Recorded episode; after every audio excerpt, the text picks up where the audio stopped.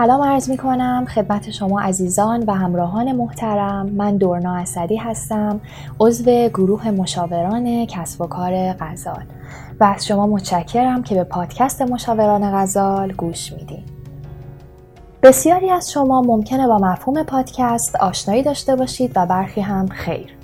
پادکست نوعی رادیوه ولی به شما این اجازه رو میده که علاقه خودتون رو درش دنبال کنید. بنابراین شمایی که همکنون با ما همراه هستین احتمالا با ما یک زمینه مورد علاقه مشترک دارین و اون رشد کسب و کار و استراتژی های مرتبط با رشد هستش. در این اپیزود ما می‌خوایم همراه با شما چرخه عمر یک کسب و کار رو بررسی کنیم.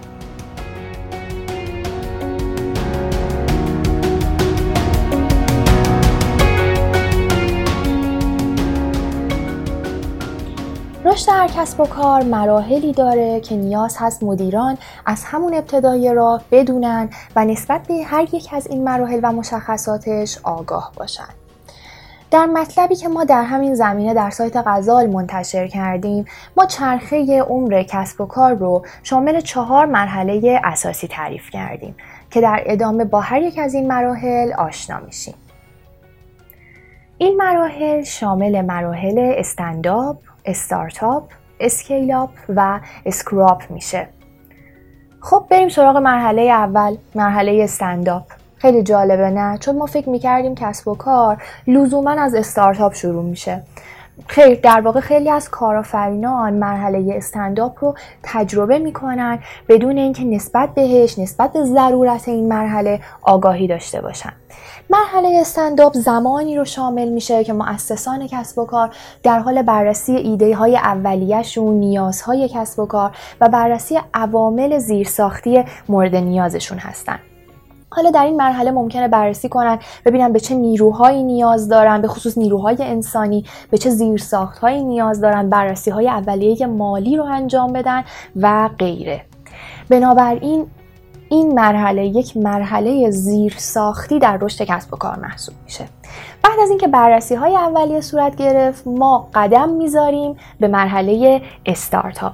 در اینجا تیم و هسته مرکزی کسب و کار شکل گرفته تمرکز کسب و کار روی محصول یا خدماتی که قرار به بازار عرضه کنه قرار گرفته. هرچند که این خدمات ممکنه در مقیاس کوچیک عرضه بشه. بیزینس پلن کسب و کار اینجا یه مقداری تثبیت شده. نکته مهم که باید الان اینجا اشاره کنم بهش اینه که هر یک از این مراحل برای هر کسب و کار با دیگری متفاوته. در واقع مدت زمانی که فرض طول می‌کشه کسب و کار شما استنداپ رو طی کنه یا چه مقدار در استارتاپ بمونه اینها متنوع و متفاوتن و نمیشه یک نسخه مشخصی برای همه در نظر گرفت. و ما فقط به صورت کلی به مراحل و مشخصات هر یک از این مراحل اشاره می‌کنیم.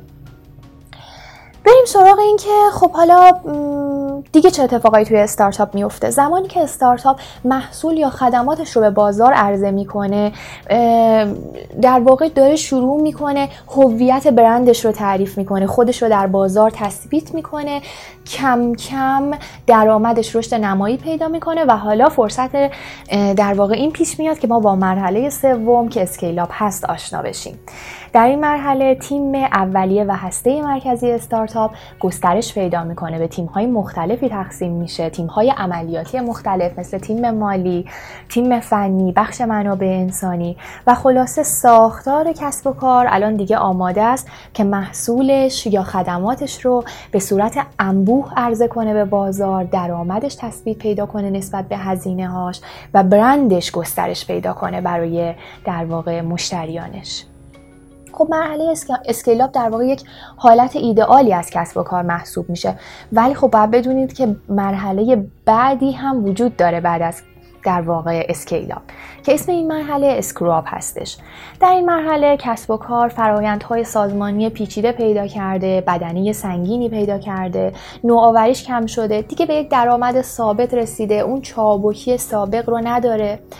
مدیران باید بدونن که اگر در این مرحله نوآوری تزریق نشه به کسب و کار اگر پروژه جدید در نظر گرفته نشه کسب و کار دیگه نمی‌تونه خودش رو با نیازهای جدید بازار تطبیق بده و او فول می‌کنه.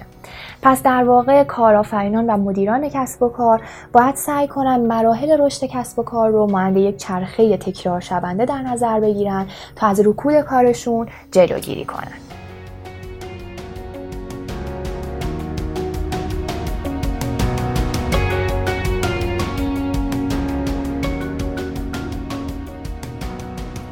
اگر به سایت غزال سری بزنید ما این مطلب رو در واقع با یک تصویری منتشر کردیم که به درک چرخه عمر کسب و کار خیلی کمک می‌کنه. در این تصویر استارتاپ به یک موش سریعی تشبیه شده که خیلی زرنگه ولی اثرات مختصر و کوتاه مدتی داره. خیلی کوچیکه دیده نمیشه. اسکیلاب برای ما مثل یک غزاله. چابک با سرعت بالایی رشد می‌کنه به درآمد می‌رسه. برند کسب و کار رو به جامعه معرفی می‌کنه هویت خودش رو تثبیت می‌کنه و از این نظر میگیم چابکه که پذیرای تغییرات جدید بازاره. ولی اگر این غزال ما دیگه برنامه ریزی جدیدی در موردش اتفاق نیفته دیگه به احیای برند فکر نشه. تبدیل به یک فیل سنگین و خسته میشه که همون مرحله اسکرواب هستش. و خب این فیل دیگه نمی‌تونه واکنش سریع و درستی به تغییرات بازار و البته بحرانهای موجود در دنیای اقتصاد بده. بنابراین هر مدیر و کارآفرینی باید با هر یک از این مراحل آشنا بشه چه بسا که به کوچ و مشاورانی نیاز داشته باشه تا بدونه در هر یک از این مراحل چطور عمل کنه و انتقال به مراحل بعدی رو چطور تجربه کنه. خب ما در این اپیزود سعی کردیم به صورت خلاصه مراحل مختلف عمر کسب و کار رو با شما بررسی کنیم. برای مطالعه بیشتر و آشنایی بیشتر با هر از این مراحل به سایت مشاوران غزال سری بزنید. ما هم در اپیزودهای بعدی مراحل چرخه کسب و کار به خصوص مرحله اسکیل آپ رو بیشتر بررسی خواهیم کرد. با غزال همراه باشید.